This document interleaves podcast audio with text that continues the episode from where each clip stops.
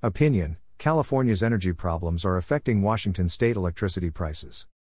Todd Myers of the Washington Policy Center explains why Washington cannot disassociate itself from the larger electrical grid. By Todd Myers with Washington Policy Center. As the sun went down in California on September 6 and solar energy disappeared, wholesale electricity prices jumped from $117 per megawatt hour, MWH, to over $1,200 per megawatt hour in some places. There were isolated blackouts in some communities. Washington state's electricity is more reliable than California's, in large part due to the hydropower we have. Hydropower acts as a large battery, providing electricity when it is needed. That flexibility means that when demand increases, especially during the peak hours in the evening, the system can respond. California, on the other hand, is heavily reliant on renewable energy, particularly solar power, which disappears almost precisely when demand is peaking. As you can see from the graph below, three things made up for the steep decline in solar power energy stored in batteries, imports, and natural gas. Natural gas accounted for the lion's share of the generation.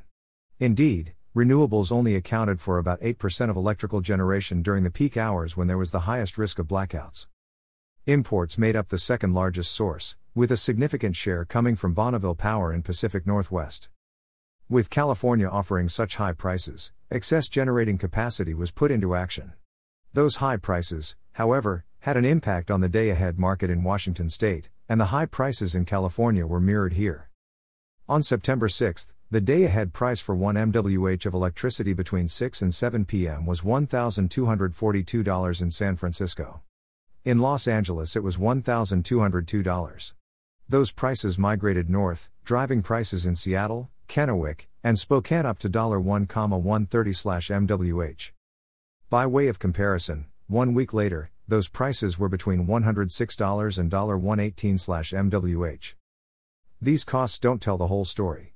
Most of the electricity used by utilities is either generated by the utility or purchased on a contract at a significantly lower price, typically less than $50/MWH. Energy shortages in California migrate north, driving prices up dramatically, costing Washington utilities the same for 1 hour as they would normally pay for 12.